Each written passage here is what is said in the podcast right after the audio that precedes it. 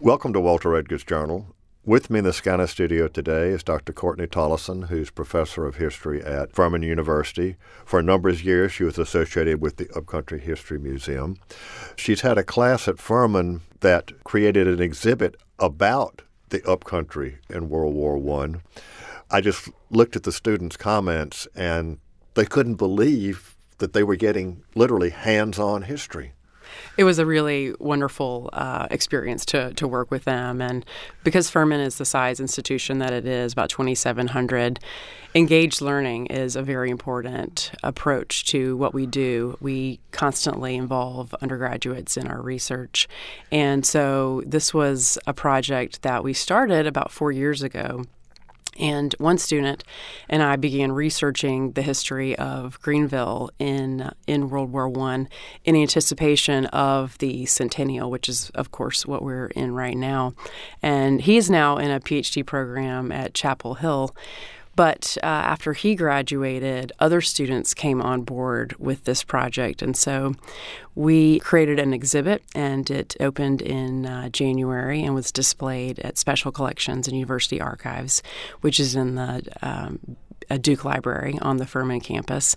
And it was a really holistic look at the experience that Greenville and also Furman had during World War One. Of course, we talked a little bit about the population, the impact of Camp Sevier, the response from university students wanting to go to war, but the government telling them, you know, stay in school, and the impact that World War One had on Greenville in the long term, in terms of uh, public services, education, and the like. Of course, we heavily utilized artifacts from Furman Special Collections, but we also worked with the Upcountry History Museum, the Greenville County Historical Society, and other local individuals who had, you know, World War One ephemera as well. One of the more interesting items that you brought to campus for the exhibit was the Doughboy statue, which stood on the old Furman campus downtown. And if I remember reading rightly, it has been moved all over town over the course of the last hundred years. That's correct, Dr. Edgar. The Doughboy in Greenville is really interesting, and it actually is considered the first doughboy in the country to be installed and dedicated. It was installed and dedicated in June of 1921, and that was when Furman was an all male institution located downtown on the banks of the Reedy River, where the current South Carolina Governor's School for the Arts and Humanities is today. It was moved when Furman moved to its current location downtown, about five miles north of Greenville. And when it was moved, it wasn't put in a particularly significant or very public spot. It was alongside the river in the middle of a traffic circle, and there are lots of stories of students painting him, um, putting makeup on him, paint, dressing him up as the Easter Bunny, or putting a Santa hat on him. He was vandalized at one point in time uh, Citadel cadets came in the middle of the night and painted him Citadel blue. And so the decision was made at one point in time in the early 2000s to actually recast uh, a doughboy in bronze and create a military memorial plaza close to the football stadium. And at that point in time, Furman donated what what was Greenville's doughboy at that point in time in, in the immediate post World War One period with the Furman campus being located downtown, Furman and the city of Greenville were seamless. So while it was on the Furman campus, it was really Greenville's Doughboy. So in the early 2000s, Furman made the decision to donate the original Doughboy to the Upcountry History Museum, and um, it's it has been returned back to the museum today. And so young people who visit um, to learn about upstate history are able to to see it. Well, we know that there is a doughboy here in Columbia at in the Olympia Mill Village. It was purchased by the mill in honor of the young men who served from the mill village. Are there any others in South Carolina that you know of? Oh, I'm sure there are. These proliferated. Um, the artist Ernest Moore Viquesney did obviously the um, the original, and then uh, thousands were were cast from his original, and they proliferated all throughout the country in the early to mid 1920s. It was a very patriotic thing to do, of course, for people to commemorate um, the fallen and, and and also the soldiers who returned from this war in their community. So, I don't know specifically of where they are, but I would be very surprised if there were not more doughboys in the state of South Carolina. Well, since our listeners interact with our website, we may get some information. And If we do, I'll pass you on other locations. that would be wonderful. Simply because I, I, think it it fits in with, with, with your area of, of study. It sure does. I was thrilled to drive by on my way to the studio to, to talk with you this morning, to pass the Doughboy on Olympia Avenue, and uh, that was wonderful. Courtney, for our listeners who may not be up on early 20th century history, let's talk about when World War One started and when did the U.S. get into it? Sure. So we need to go back to the summer of 1914. It's um, June and July. And the heir apparent to the Austro Hungarian Empire was assassinated in uh, Sarajevo. And this essentially put in motion a spiraling of events. Now, so many of the, the monarchs in Europe at this point in time had some sort of relation to Queen Victoria of England. The Kaiser was her grandson. Mm-hmm. So was the in, Tsar. In Russia, yes, Tsar Nicholas. Russia had an alliance with Britain and France. France. And then, yes, and it's sort of spiraled out of control at this point in time. So um, um, the United States, however, was heavily isolationist in our mindset. We did not want to become involved in affairs across the pond, so to speak. And this is really a legacy from our founding fathers who warned us against interactions overseas. No entangling alliances. Mm-hmm. Europe, of course, was uh, is a much older continent, um, and the countries over there and the people over there had a far longer and messier relationship with each other. And so, given that the United States is protected by two oceans, we wanted to maintain neutrality and wanted to maintain our isolationist position. So we didn't get involved until the spring of uh, 1917. Europe had been at war almost three years. And it was complicated because among the immigrant groups in the United States, two of the largest were Germans, and the others were Irish who absolutely loathed the English. Mm-hmm. For example, Charleston had a German language newspaper. There was also a newspaper that was edited by Irish in Charleston, and they were they didn't want us to go to war. No, it was, and and the president at this point in time, Woodrow Wilson, who of course has ties to South Carolina. His boyhood home is uh, has been preserved in here in Columbia, and his parents are buried in the historic First Presbyterian Church here in Columbia. But that was of strong concern for him how America was going to handle our immigrants, and of course there was also a strong German population in Orangeburg, South Carolina. Before we'd actually gotten into the war, there were people who wanted us to go in on the side of the Allies, and there was a, preparedness rally in Columbia at the same time in Lexington. There was a German Bund rally. That tells you in our state that not everybody was was ready to go over there, as the song said. Absolutely, and of course, the governor South, of South Carolina at the time, Richard Manning, is um, somewhat notorious now. His rhetoric strikes us as being extremely sort of bloodthirsty and, and, violent. But a former governor of South Carolina, Coleman Blease, was was opposed to going into this war, and tried to recruit uh, textile mill operatives to his cause, but was unsuccessful. Well, he made a, a speech that was very damning about Governor Manning, talking about Reconstruction. Said this is a paraphrase. What the Republicans did during Reconstruction was steal our money. Dick Manning is stealing the lives of your boys. And that's related to this very progressive era mentality. Uh, you know, a lot of progressive reformers at this point in time are wondering you know, we have so much to, to clean up in our own country. Why, you know, and we're working so hard to improve the quality of life for American workers and uh, people who have moved to this country. Why are we spending so much money sending them off to die? So it's it's interesting to think about how um, the the dissension at this point in time, and even working on this exhibit, the students and I went through Furman periodicals, uh, the student periodicals, and the students were debating whether or not we should go into this war. Oh, that's interesting. It was very interesting, and um, once you know, you can see the the tide turn. However, um, after January of 1917, when Kaiser Wilhelm announced the resumption of unrestricted submarine warfare, and then, of course, in March um, Britain let us know about the Zimmerman telegram that they. All right, let's talk about the Zimmerman telegram. Sure. I want to back just a little bit because Woodrow Wilson campaigned for re-election in 1916 on "He kept us out of war." Yes. Okay.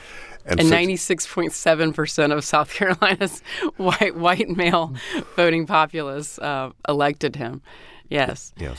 So unrestricted submarine warfare. We know about the Lusitania being sunk with American lives on board.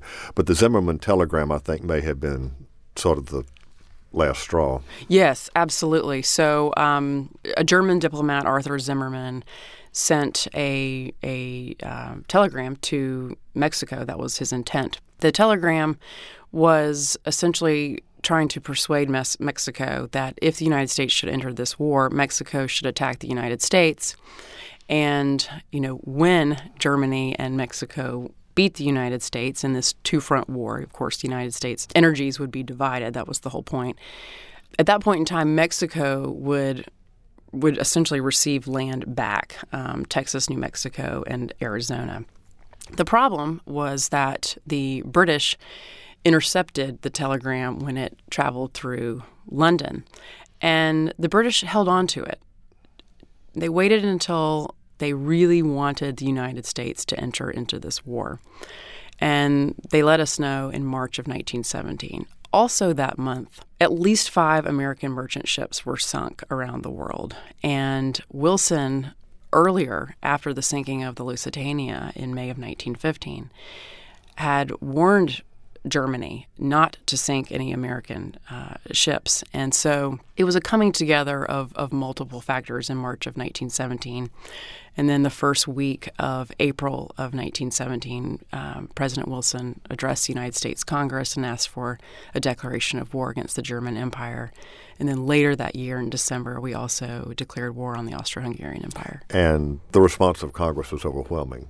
It was. There were a, a few who voted against it. Um, Jeannette Rankin, pacifist from Montana. She, she, she, did the same thing in World War II. In World War II, yes, exactly. And then um, Robert La Follette, I believe, also voted against it. And that, that uh, provoked a lot of uh, media attention in the state. There were several newspapers, the Greenville News, for instance, published after the congressional vote, published where congressional pacifists lived all across the country, and did so in a very shameful tone.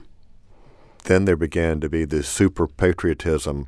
For example, there was a German language newspaper in Charleston. It was shut down. There was a German language school for kids. It was shut down. And then you had across the country the kind of silly thing is you couldn't have a dachshund that became a Liberty pup.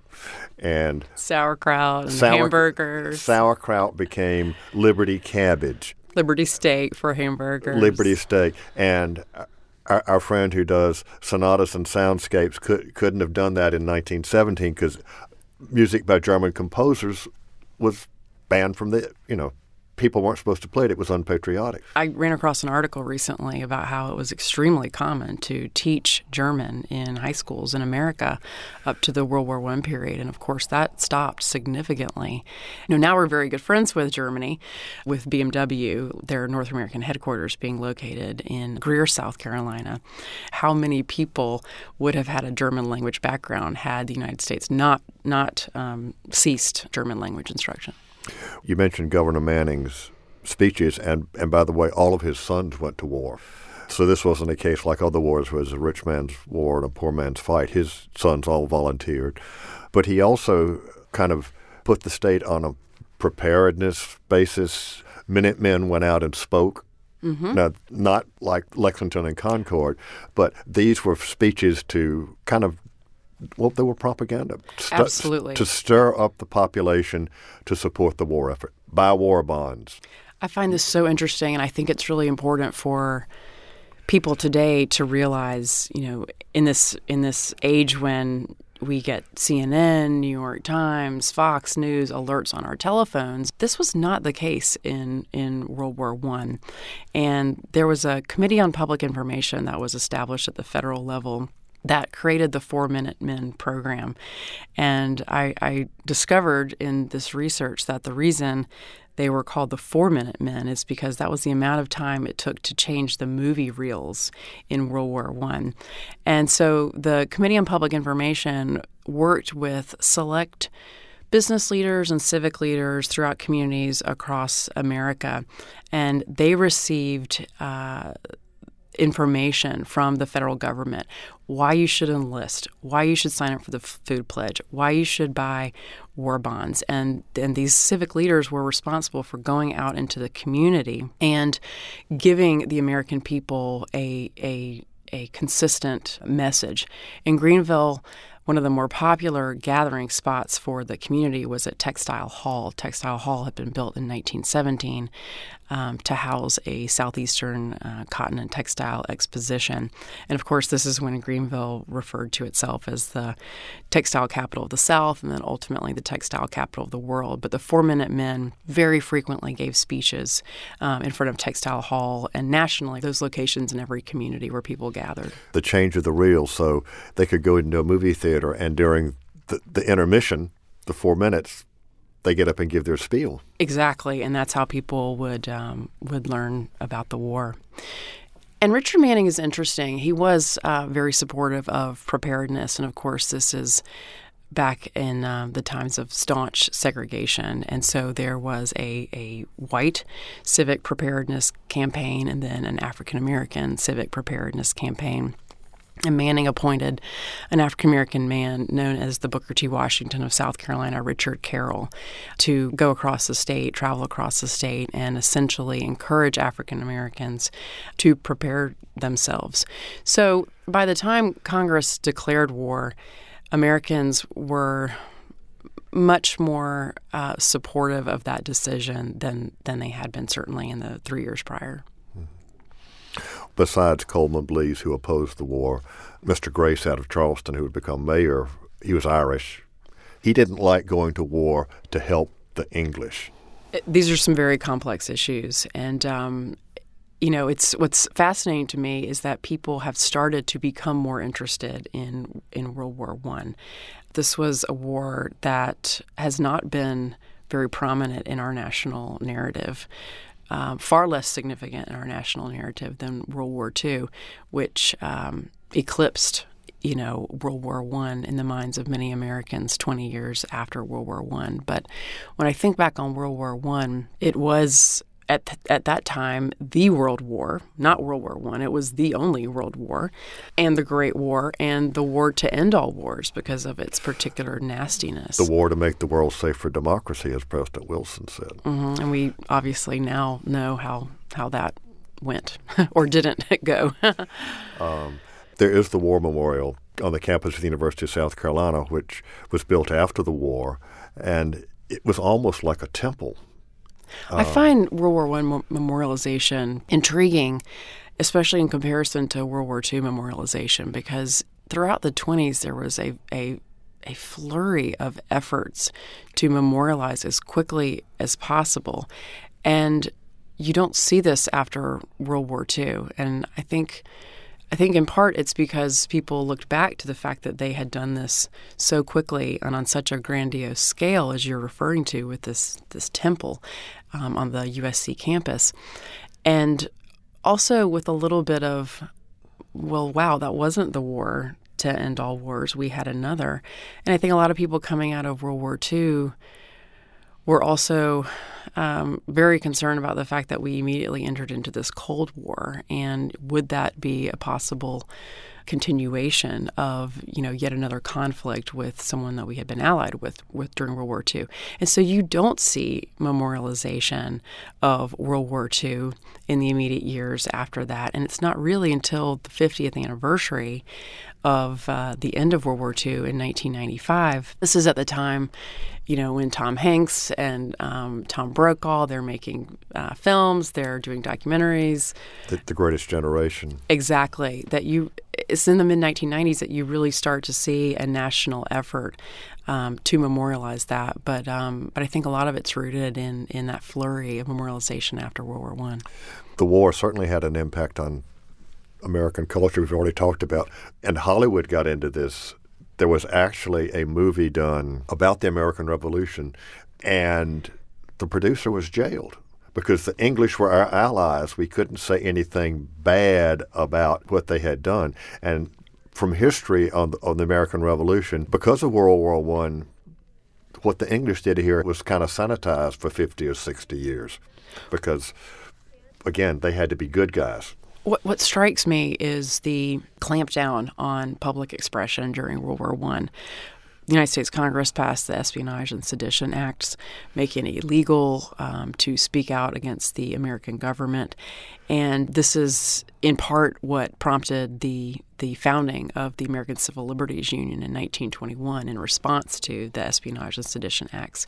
But in Greenville alone, there were 13 people who were arrested for espionage. One of them was a woman, and this was particularly shocking to people. She was from Germany. Her name uh, was Elsa Sykes, and um, she lived in Greenville for three or four years. She was married to an Army captain, and she had made comments. She'd allegedly made comments about how the Germans had a right to sink the Lusitania, and that German atrocities weren't as bad as uh, people in America were.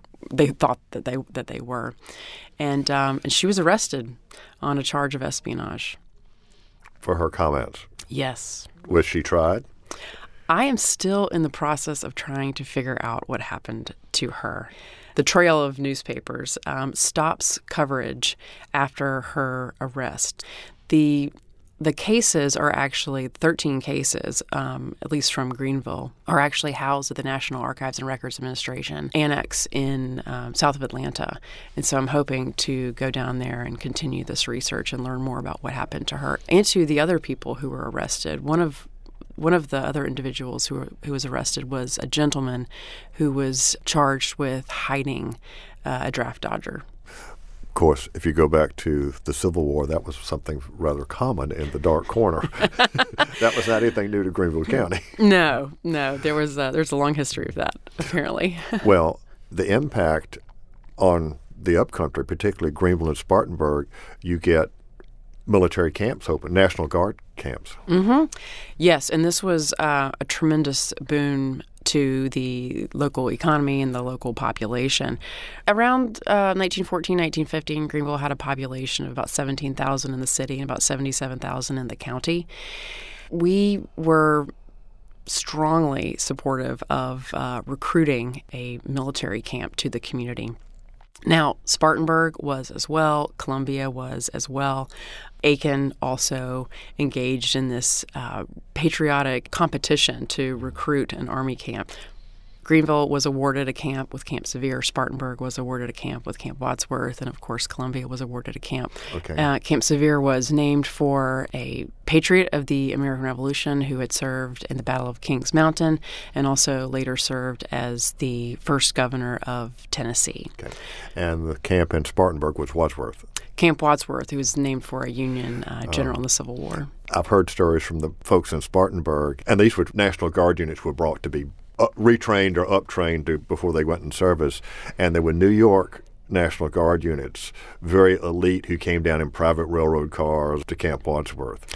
There were also African American soldiers that came down from New York, and there were some, uh, well, one particular instance of trouble when some of these African American soldiers went into downtown Spartanburg. And we're not exactly sure what happened, but it seems that a, um, a white gentleman became upset that the African American soldier didn't tip his hat to the white gentleman, and the white gentleman, I guess, struck him.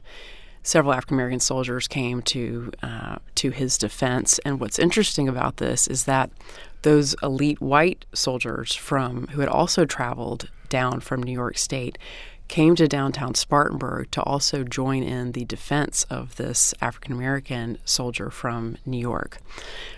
There was a strong concern and fear of of arming and training African American men during the World War One period. It's important to keep in mind that we're just over 50 years away from the American Civil War at this point in time. Governor Manning traveled to Washington D.C. to make it very abundantly well known that white South Carolinians were not supportive of arming African American men, training African American men, and especially doing that in South Carolina. And the deal that the federal government essentially came to was that they decided they were going to arm and train African American men, albeit the overwhelming majority of African American men who served in World War I did not serve in combat roles. Um, the federal government also decided that African American men were going to be placed in training camps in the South, but the compromise was that there would be at least twice as many whites um, as African Americans. And so, with the unit that was um, training in Spartanburg at Camp Wadsworth, very soon after this event um, that occurred downtown, that unit was sent overseas. They wanted to essentially get them out of Spartanburg because they feared race riots. And um, what was really concerning, I guess, about the level of training that they had received is that that particular unit had never had an opportunity to train all together because they had to maintain that two to one split. So they were sent overseas to, to fight, having never actually trained together. Yeah. Courtney, we need to pause for a moment and let our listeners know that this is Walter Edgar's Journal, and I'm talking with Dr. Courtney Tollison of Furman University about South Carolina and World War One. We've got Camp Wadsworth, Camp Sevier. We've got Camp Jackson. It wasn't Fort Jackson yet. And that story is a little bit interesting because a group of Columbia businessmen got together and purchased some acreage on the edge of town and offered it to the War Department. And of course, they made sure that they used the connections they had with the Wilson administration to make that happen. It wasn't just with, with Wilson himself. The Gonzales brothers, who owned the the state newspaper were very closely uh, involved with Democratic National Democratic Party politics. We have a similar story in Greenville in terms of how we were awarded uh, Camp Sevier. Okay. There was a group of local businessmen. Actually, the first Rotary Club uh, was established in Greenville in 1916, and this group of Rotarians, knowing what the economic benefits had been from the presence of Camp Wetherill, which was a Spanish American war camp. Knowing the economic benefits that that camp had brought to Greenville, wanted to have a World War I training camp in Greenville as well. And so there are some recognizable names today Alester Furman mm-hmm. and brothers Joe and William Sirrine in Greenville today. There's mm-hmm. Sirrine Stadium. Uh, Furman played there for a long time. Greenville High School plays there um, today. So the Sirrine brothers and Alester Furman and a group of Rotarians essentially optioned just over a thousand acres in an area between Greenville and Taylor, South Carolina, that comprised this tiny little community of Paris. Leonard Wood, General Leonard Wood, was the gentleman who was actually in charge of selecting the campsites for the Southeast. Joe Sirrine and Leonard Wood had been fast friends during the Spanish American War. They had served together and had remained very close friends. So the Rotarians hosted Leonard Wood when he came to Greenville, and uh, it's not surprising at all that um, Greenville was awarded a camp soon thereafter. Well, as it's always been in South Carolina, it's who you know that. Exactly. well, and I wanted to add a, a, footnote to talk about the training of African American soldiers. They did train a combat unit at Fort Jackson, but it was completely segregated. Of course, uh, and African American soldiers, um, as, as as many of the listeners will will know, the military was segregated until World War II. There was an African American unit at Camp Sevier, the 321st Labor Battalion. They did not serve in combat, but rather the Labor Battalion was, of course, responsible for digging trenches, um, burying or reburying bodies, uh, fixing trenches overseas. Well, and what about women in the war? Women in uh, Greenville were very supportive of the war in myriad ways. Of course, volunteering with the Red Cross. The winter of 1917 and 1918 was the coldest winter that the upstate had had on record. And so there was a knitting sweaters and knitting socks campaign for the soldiers one local woman, Louise Mays, was very involved uh, statewide, really, in the war camp community service. And that organization, their primary purpose was to inform soldiers at various camps um, throughout the nation about the new communities in which they were living um, where the churches who would welcome these soldiers were located, lodging. Uh, this was very important because if you look at the benefits of these camps to the communities, oftentimes wives, families would travel with the soul. We don't see this in World War II, but this this was still very much the case in World War One. Um, they would travel with the soldier while he was still in training, and so there was a housing shortage in Greenville. Practically every spare property, every spare bedroom was leased um, to family members of, of the soldiers. The women of the Greenville Women's College, which ultimately will merge with Furman in the late 1930s, were very supportive of the war effort. The women, of course, supported um, war bonds. African American women were involved in segregated fashion in many of the same activities there is an interesting and um, sad, really, story about African American women, however, in Greenville. The federal government passed work or fight laws that applied to all able bodied men within a certain age range. You know, you had to be fighting for the American military or you had to be working to support um, America's efforts overseas. And interestingly, a lot of African American soldiers, when they entered into the military, they started earning higher salaries than they had previously earned in their jobs in um, places across the south, the southeast, and so their wives frequently quit their jobs. Most often as domestics, you know, housekeepers in white homes.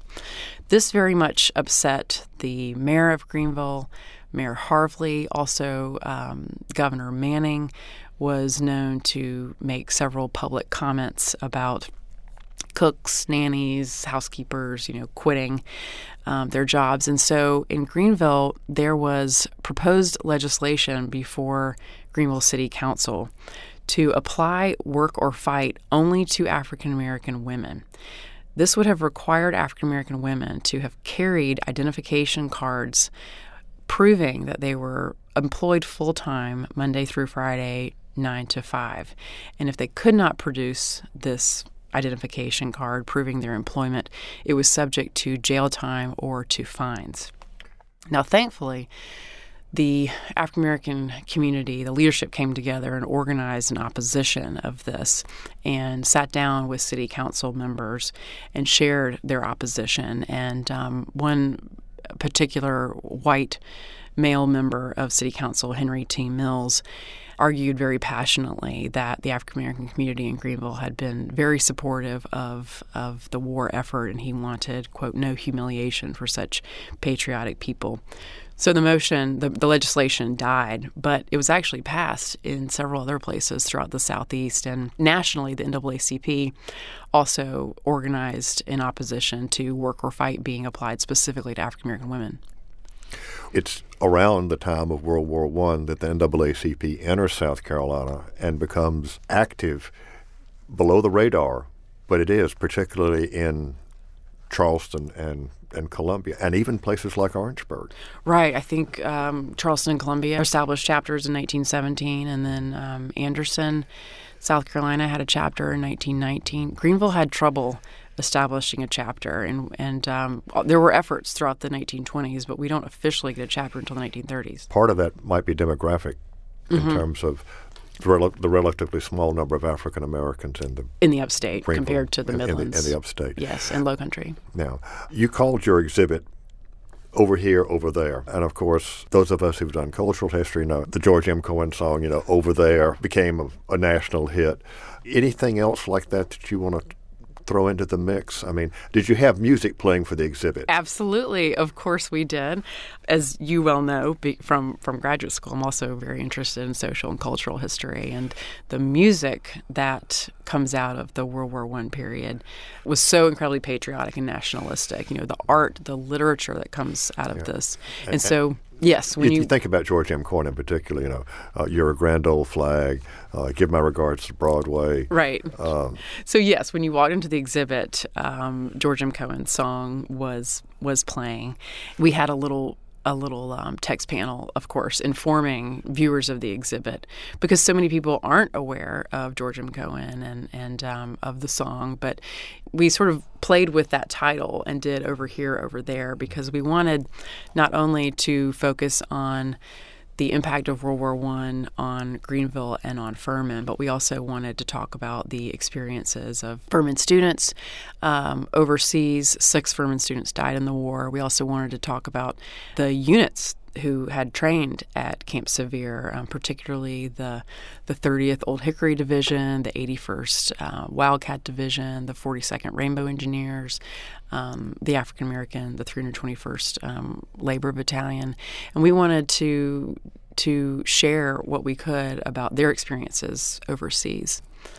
One, when I'm thinking about Greenvillians or people from the upstate um, overseas, I can't help but think about Freddie Stowers. And from, from, Sandy Springs. Yes, um, Sandy Springs is a community just outside of, of Greenville, and um, Freddie Freddie Stowers was a combat African American veteran of World War One. Um, only 9% of African Americans in South Carolina served in combat roles in, in World War One, but he was one of them. And he um, was. Uh, was killed in 1918. He charged a machine gun nest and, and was shot, and then proceeded on and was trying to essentially attack the second German trench line, and then was um, mortally wounded. But you know, before before his moment of death was encouraging his men to to uh, to keep going. They had been lured closer to the Germans. The Germans had actually come up on a hill and put their hands up as if they were surrendering. So it was it was a trick. At the time during the war, uh, Freddie Stowers was recommended for the Medal of Honor, but the Army, the official, I guess, response was that the paperwork had been misplaced or, or lost over time. In the early 1990s, Congress became very concerned, the military became very concerned that there were no African American Medal of Honor recipients from World War I or World War II. There had been 49 African American Medal of Honor recipients from the Civil War, the Native American Wars, and for the Spanish American War, but none from World War One or World War II. And so there began a um, an effort to go back through the files, and at this point in time, Stowers' recommendation was uh, was discovered. So a team went over to France, uh, investigated, and um, I believe it's the Army Decorations Committee mm-hmm. um, recommended um, that he be um, awarded the Medal of Honor. And so this was um, posthumously, of course, awarded um, in a ceremony at the White House under the first uh, President, uh, George Bush. Freddie Stowers' two sisters, uh, Georgina and Mary, accepted it on his behalf. But what's really interesting to me is that this started an effort, a congressional effort, um, in accordance with the military, of course, to investigate other African Americans in World War I and World War II. Some African Americans who had been recipients of the Distinguished Service Cross were um, essentially upgraded to a Medal of Honor, and um, we have added to this. But Freddie Stowers was the, the first African American in the country to to receive a Medal of Honor from World War One. Well, he was one of seven South Carolinians to receive the Medal of Honor in World War One, and if you look at the small population of South Carolina. On a percentage basis, it was it was a higher rate of award than any other state in the country. You read their stories, and some of the hardest whether it's the Battle of the Marne or whatever, South Carolinians were right in the thick of it when they got there. Absolutely. Several of those, most of the, the white recipients of the Medal of Honor from South Carolina were members of the, the 30th Old Hickory um, Division. And they served with the British Army, um, but were one of two units responsible for breaking the Hindenburg Line. The the Western Front, the German defenses on, on the Western Front. And their experiences probably aren't as well known as they should be, I think, probably because they were working in part with um, the British. But there were six Medal of Honor recipients, uh, well, 12 from uh, the 30th, six of which were from South Carolina, if I'm not mistaken. And of course, they were active in the, um, the Ypres campaign and also the Somme offensive. The 81st didn't go over to Europe until, I believe, August of 1918, so fairly late in the war. But they engaged in combat. They were still engaged in combat on at you know the 11th hour of the 11th day of the 11th month when the armistice of Compiègne ended. You know the hostilities from that war. And of course, the 81st has a really tragic story here in our state. They were formed at um, Camp Jackson and then were actually traveling to Camp Sevier in um, early summer, late spring of 1918, and they were being transported by train.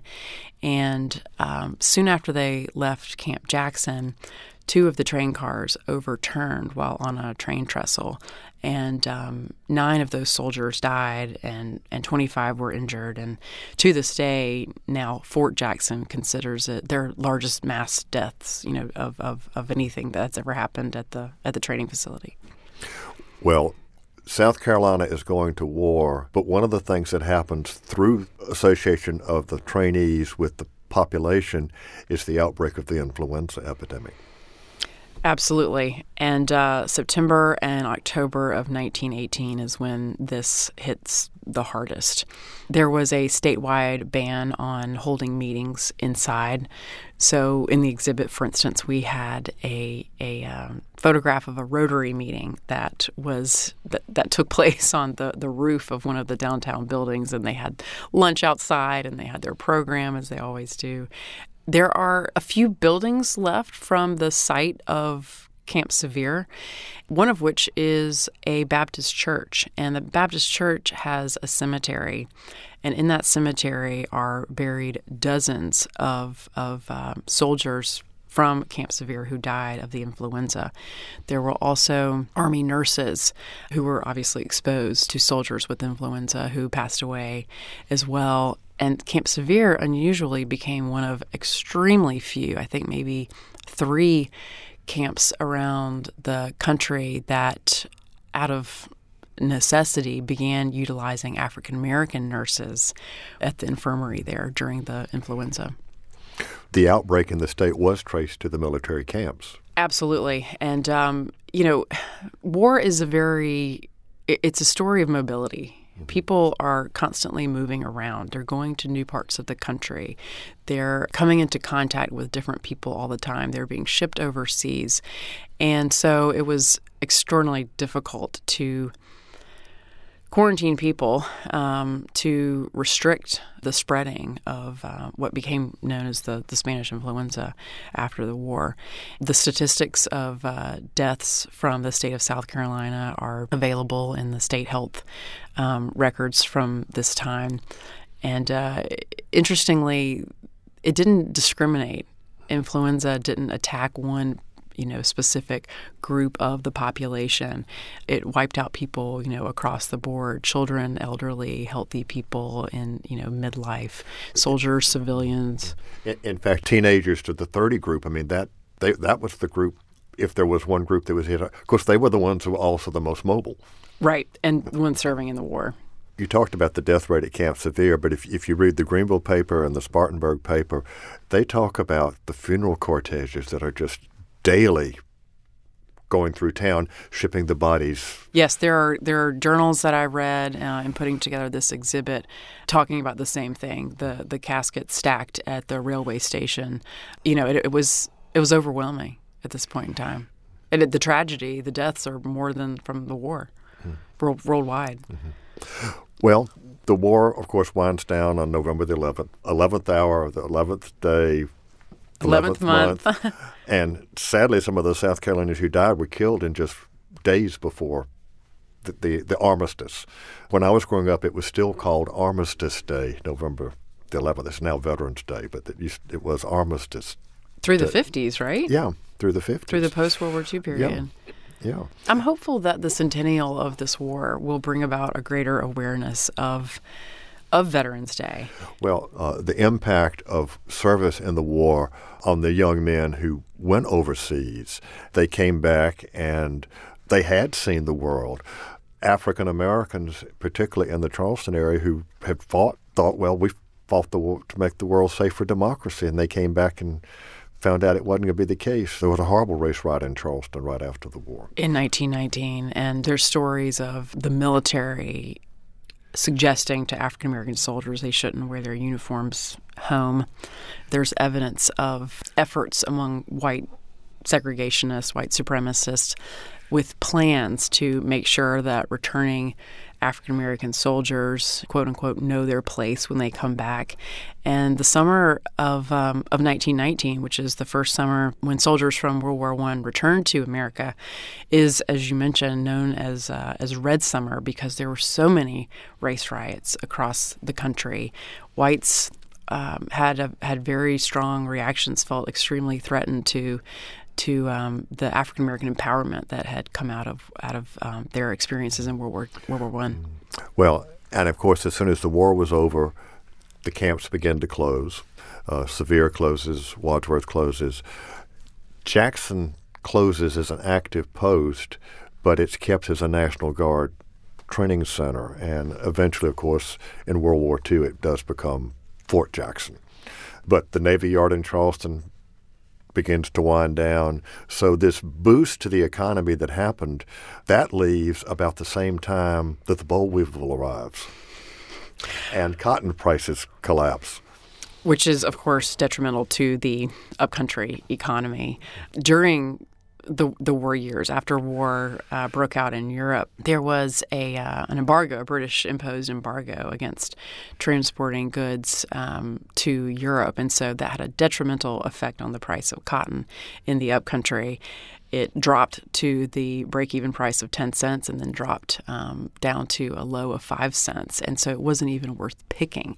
Cotton fields blanketed the upcountry. And then it wasn't until 1915, 1916 that the American government began to change some of our economic policies and that um, in 1916, American exports were triple what they'd been before the war. So you start to see this incredible rejuvenation of of the of cotton, the price of cotton, and also the textile uh, industry in in the upstate. Yes, textiles were operating three shifts around the clock. Exactly. Um, the the value of the textile output in Greenville um, between 1916 and 1918 doubled. But like you said, the 1920s is a different a different story, and this is a story of of um, stretch outs. Those very high, you know, wartime um, wages were were no more. And twenty cent cotton was gone. Exactly. The the 1920s is a very different different story. Um, so so the impact on the war it boosted the economy. It changed things at least for a while, but when white and black Carolinians, doughboys came back, and that was what they were called doughboys. Some things had changed, at least intellectually. There two clergymen that I, one was uh, Alexander Guerry, who was an Episcopal clergyman in Charleston, that later became a bishop, and Kirkman Finlay in Columbia, who also later both both were chaplains during the war. Both became bishops of the Episcopal Church, and both became for their day rather outspoken in terms of African Americans should be allowed to vote. Kirkman Finlay, in particular, was very vocal. He said they deserve, they earn the right to vote. Now, 1921, 1922, that is a radical statement. Absolutely. And I think you see this with World War II as well, you know, just that experience of of um, going overseas and, and witnessing another culture and seeing that there are different ways of doing things opens that the experience of travel and, and exposure opens people's minds. And of course, the French had a radically different relationship with um, their troops of, of color. Well, there were victory parades when the troops came home, and in South Carolina, in Charleston, there was a parade for white soldiers and there was a parade for black soldiers. Yes, segregation was. Um, I think there was an effort to more firmly entrench um, segregation, um, like we just discussed with Red Summer and the race riots. You know, giving that impression. Yes, you may have served your country, and and um, yes, you may have been enlightened, and yes, the French may have treated you radically differently, but you're back in the American South now. And that is another story. Absolutely, it is, and I'd um, I'd love to discuss that with you as well. well, Courtney, Alfred's giving me the wind up sign. Any last words? First of all, have you got another project on the Upcountry coming up? I am still very much engaged in uh, in the project of World War One, and so I'm going to stick with this for a little bit a little bit longer. There's some more questions and some more um, aspects of it I want to uncover. And any last words on the subject before we sign off? Just that people today often wonder why they should care about a war that happened 100 years ago.